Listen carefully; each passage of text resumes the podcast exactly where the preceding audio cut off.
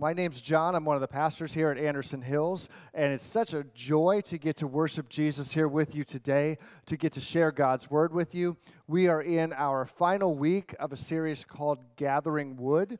And in this series, we've been talking about revival and the fact that revival is not something that we manufacture. It's not our work, it's God's work.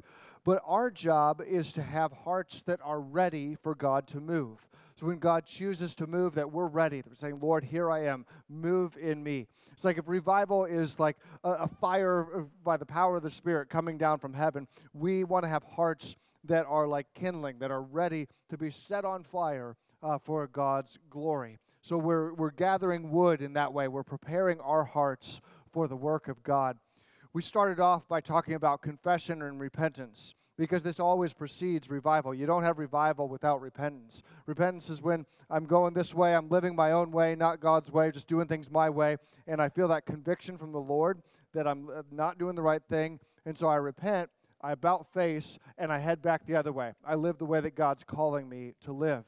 Secondly, we talked about the power of prayer, and that since revival is God's work, that powerful prayers precede revival. And we should be praying and asking God to move in our hearts, in our families, in our church, in our community, in our world, and asking that the Lord would do just that.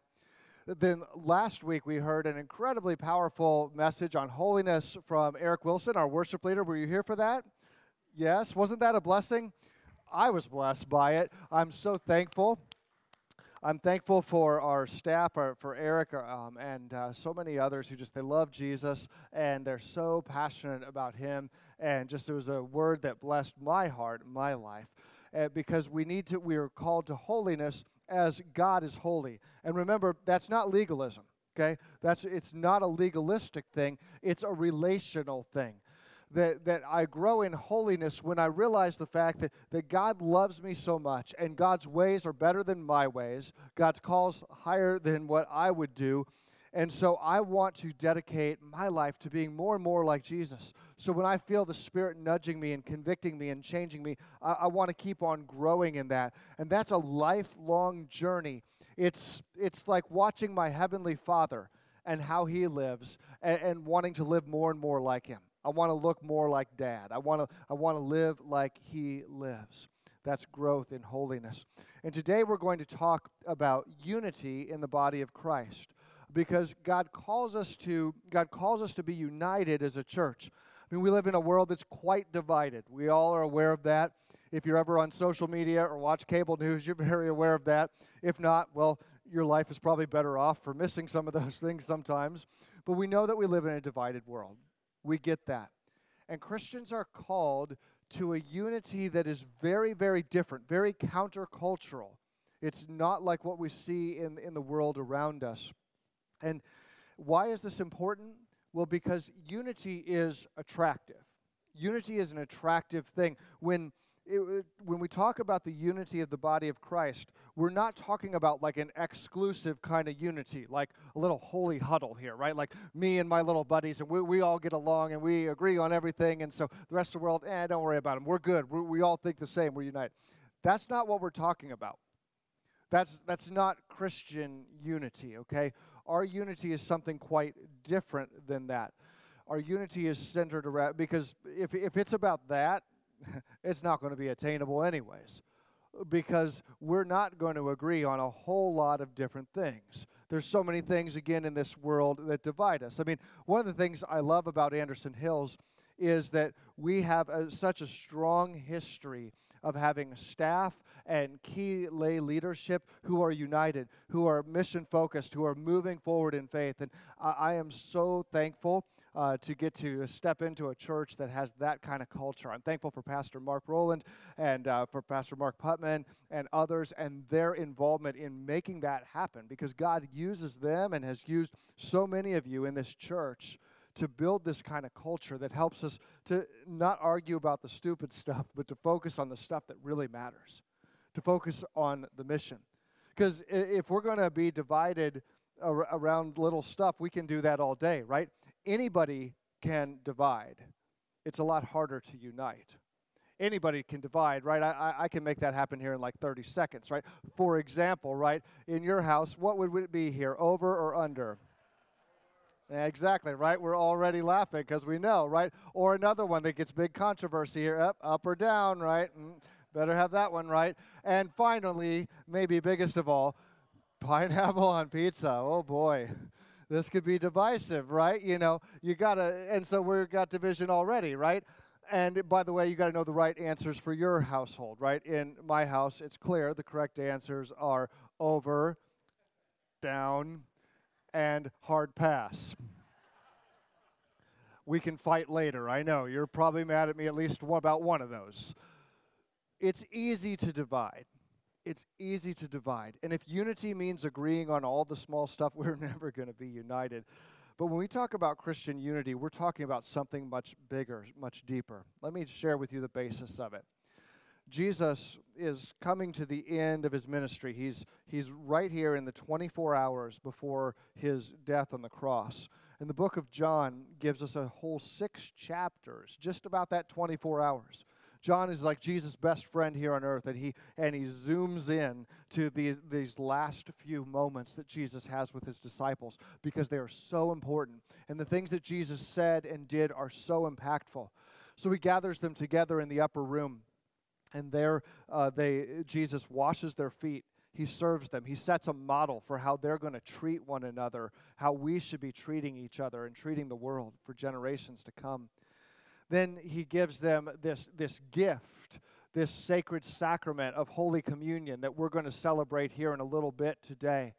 And he says, Do this as often as you will in remembrance of me. So we do this and we remember Jesus' sacrifice. We even are participating in his sacrifice. It's this special channel of grace, this special gift of God he gives us. And then before they go out to the Garden of Gethsemane, Jesus, he teaches a little more and then he prays and he prays a very extended prayer. I'm not going to read all of it today, but I invite you to read it. It's in John 17.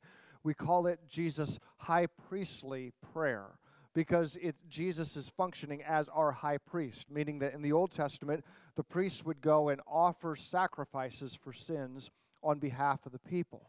Well, that's what Jesus is going to do, but instead of offering a lamb or, or a bull or something like that, he's going to offer the perfect sacrifice himself.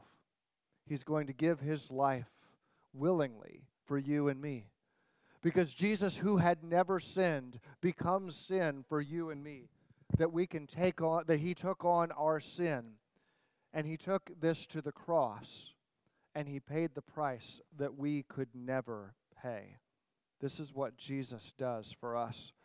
And so, Jesus, in this prayer, he sets a standard of unity for us. And let me just tell you, spoiler alert, it's crazy high. Okay? Jesus' standard of unity is crazy high. It's something that when you hear it, you're going to say, oh, I, I don't know. I don't know if I can possibly do that. But hear what he prays for us John 17, verse 20.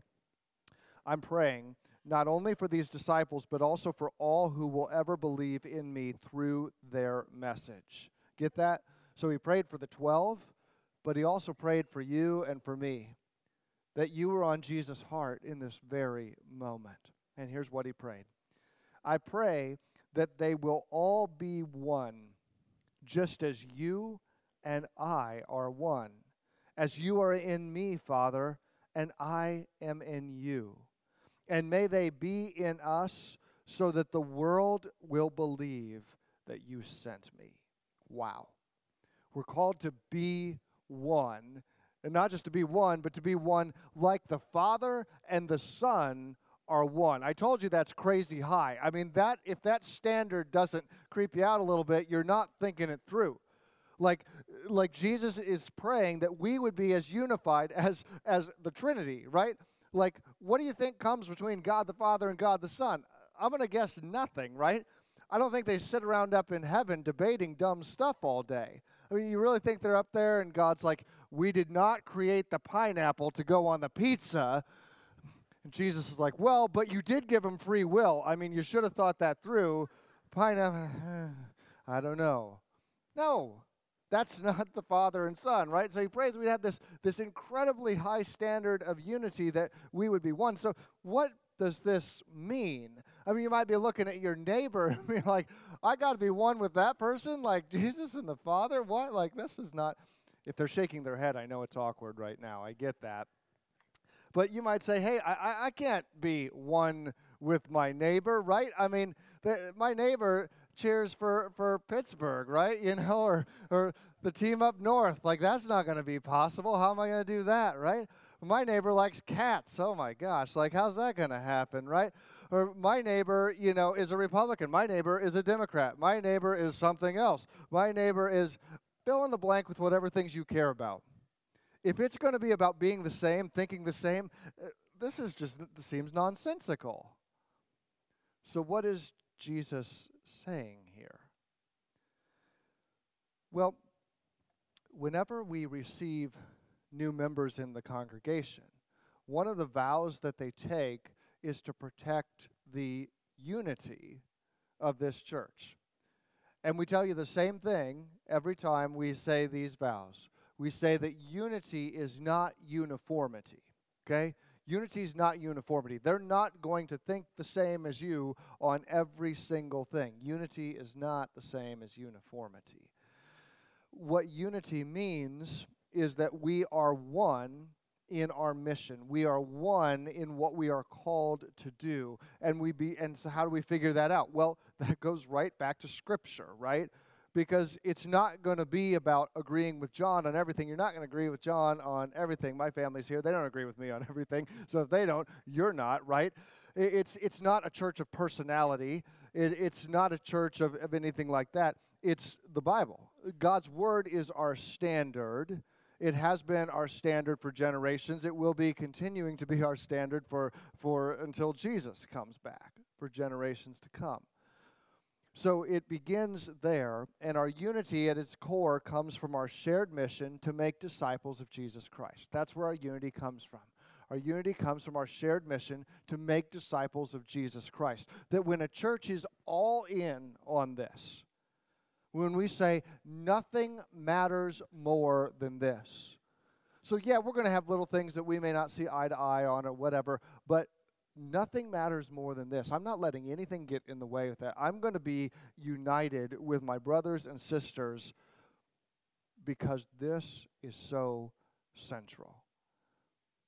We understand then that God has called us to something so much deeper, so much more impactful than any little worldly debate that we could find ourselves in.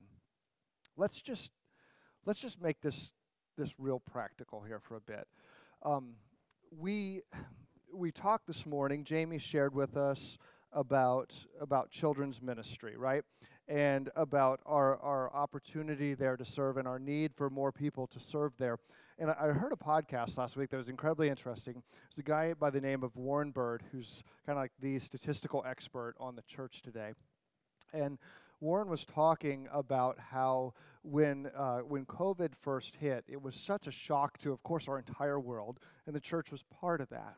I wasn't here at Anderson Hills yet, but but we went through similar things here that, that I went through at, at the church I was serving um, in Dayton.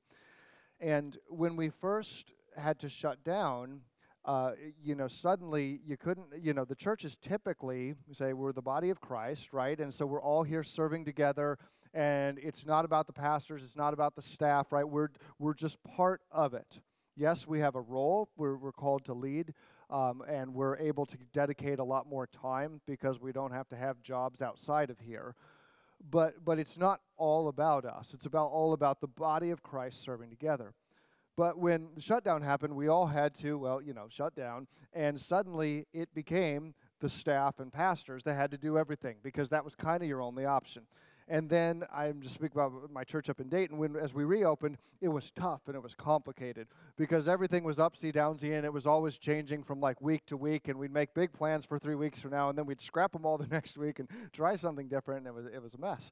And we were and so functionally so much of the, the world still in the church was still revolving around the staff because we were covering most things uh, because that was just necessary at the time well as things have come back the church has changed and we're getting we're um, we're, we're um, engaging in serving in different ways and all these kinds of things but what warren said is that statistically the church has not recovered to being the body of christ that we are called to be, that we're on our way there, but we've still got a ways to go, even though 2020 is quite a long ways in the rear view. That, that we are that we're called to be the body of Christ, everyone serving together, yet it becomes easy to say, oh, we should hire somebody to do that. Oh, that one, yeah, we could have a staff member do that. Yeah, well, why don't we, we let's just have staff do that one. And that's that's it's a tragedy. Not because of finance, but because of function, friends. Because the church, we are all the body of Christ, not just staff members, right? So we, in a church the size of Anderson Hills, use staff because you need to do that. Uh, we have several staff members who work in children's ministry. Um, we have Lauren, two assistants, uh, and then Becky in the um, in preschool there, or Sandy. I said Becky. That's a that's a long ways back in my brain. Sorry, uh, Sandy in the preschool. So we have uh, we have four staff there, but if you've been back there, you know four staff's not going to get it done uh, that this is going to be uh, the work of a whole lot of people because we're blessed to have a whole lot of kids. And as Jamie said, we're growing. It's really exciting to see what 120 ki- kids more in attendance in first quarter versus first quarter last year. That's awesome. I believe it's only beginning, though. It's only beginning because this is our mission. This is why God put a church here, is, is to reach new young families for Jesus Christ.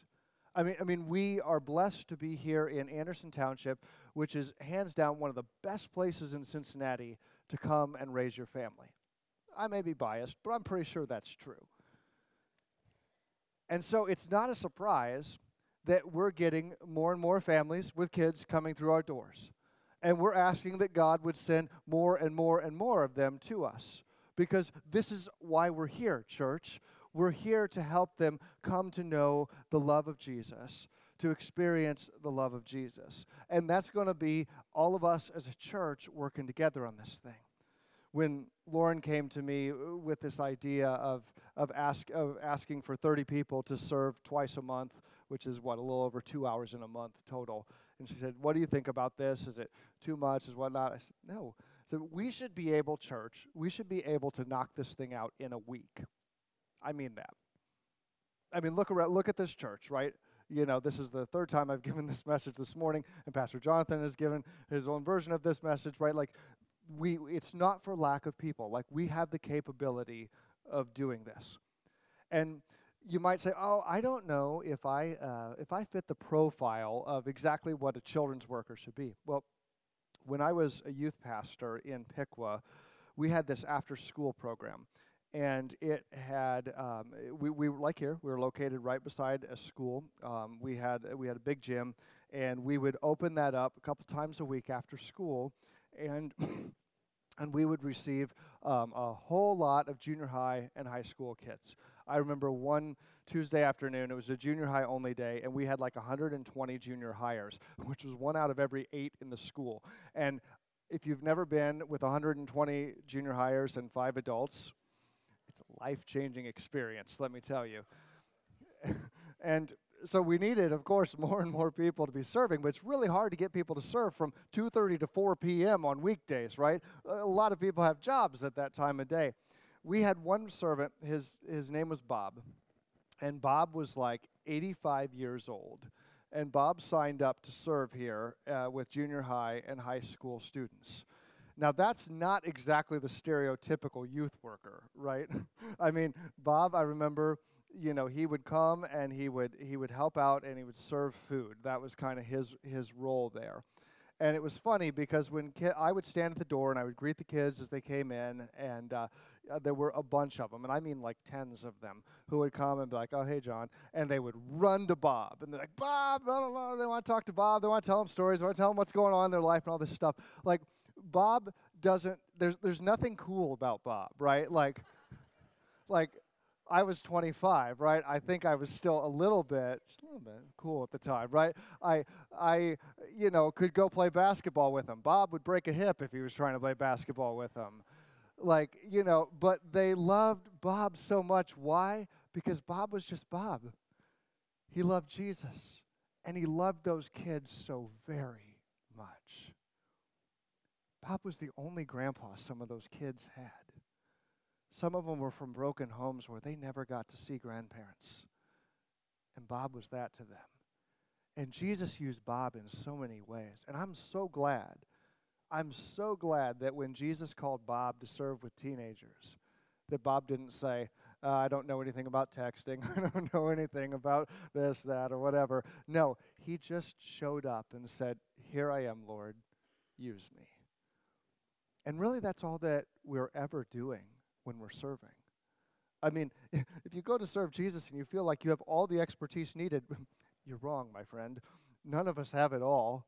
It's a matter of growth week in and week out. And so this is this is it all relates to unity, friends, because this is what Jesus unity is all about. When the church says there's nothing more important than making disciples of Jesus Christ. And so I'm I'm all in for that. And so yeah, if, if they if they need me to serve twice a week, uh, twice a week, twice a month in children's, I'm stepping it up. If they they need me to serve twice a month in children's, I'm in, right? Because because God can use me, and I'm going to trust that He used me. If you genuinely hate children, okay, go up, sign up for that, and say I hate children, and you'll find yourself signed up to be a greeter somewhere else next week. I promise. We'll work it out. But seriously, I challenge you to consider this because I don't want us to be a church that gets stuck in kind of 2020, 2021 kind of thinking, right? Of like, oh, we'll just staff everything. That's not the church. That's not who we're going to be, Anderson Hills. We, we, we are called we are called to be the church that is serving. I'm so passionate about this, and l- let me tell you a story to kind of illustrate why. There was this is decades ago there was a family who came to a church very much like Anderson Hills, church about a thousand, um, United Methodist Church. Um, so it was a church with similar roots and background of ours. And um, the, there was a, a, couple who came in um, who had just had their first child not a long time ago. And this couple, they, they didn't, um, they weren't walking with the Lord. They had, had grown up um, in church to some degree, but in early 20s and 30s had, had really kind of stepped away and had um, just were, were, living lives that weren't really very aligned uh, with Jesus' call, and were just kind of doing their own thing, just a normal fa- normal couple. Um, but they had the the the lady had a friend who had been inviting her to go to church, and the friend was pretty persistent in this invitation and so and the lady was making excuses about why not to go and she said well i don't i don't like church oh why don't like church well i don't like church because they always talk about money and the lady said well we're in a three week or four week series right now on money so i'm going to invite you uh, in another month don't come right now so a month goes by. Sure enough, she invites. So they go to this church just simply to get the lady to shut up, right? To stop bugging them and pestering them and, and they go into this church and uh, they they take their their young child and this this this baby had uh, had colic. And uh, so they didn't get a lot of peace and quiet because the baby was often unhappy but the nursery they were more than happy to, to take this baby. And so mom and dad they, they felt good about the nursery. They went in and they, they sat down there in the in the sanctuary. And they heard they heard beautiful music uh, from from the choir and other people who volunteered there. Um, they heard uh, the word of the Lord preached. They heard lots of good things, and and, and they kind of liked it. And they especially liked the fact that they got a break from their child as well. It was not all a bad thing, and uh, so they they came back and uh, they came back again, and eventually it kind of became a habit for them, and they started to to make some friends there and to get involved in a few things eventually they would take disciple Bible class that we offer here that was taught by a, a layperson in that church. And they would begin to, to reconnect with, with God's Word through this class, and be, it would begin to be transformative in their lives.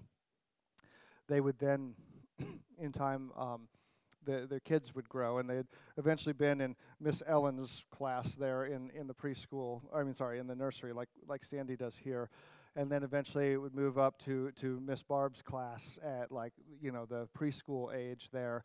And Miss Barb just loved on all the kids so much. And the kids they they loved this coming to this place because it was just so fun. And they and they shared about Jesus. And then as the kids got a little bit older in third grade they they got their Bibles right? Because well, that church didn't give out as many Bibles as we do. We give you a Bible like every other year, I think, in children's ministry. And um, but but kids got these Bibles and they, they went home and actually read them because they were taught to do so in Sunday school, and they got little stars up by their name on the wall when they would read the Bible. And, uh, and God began to use that in, in the kids' lives to be transformative. And then uh, they move up another grade, and, and the, uh, the teacher um, was uh, Mr. Butler. And Mr. Butler was he was hilarious, and and he had a way of conveying God's word. It was just so fun and so relevant to that age of elementary school. And he'd he'd make stupid fart jokes and stuff like this. Kids just loved it. It was awesome, right? But he had a way of like tying it all in, like and, and helping them with that. And then couple years go by and, and they got to sixth grade. It was uh, Mr. Bridgewater's class. And Mr. Bridgewater, I, d- I don't know who, who put him in charge in children's ministry because he shouldn't really have been there. Um, he, he told the kids they were too old for the curriculum, and so he brought in VHS tapes of the Wonder Years. And kids thought that was amazing, right? But he had his little way. They'd watch this TV show, and then he would weave in biblical lessons through that TV show that for some reason he loved so much. And and then the kids got into into junior high, and they went to to this youth group, and uh, and the the people just loved them so much. It was a, a love that you just can't explain by normal human standards.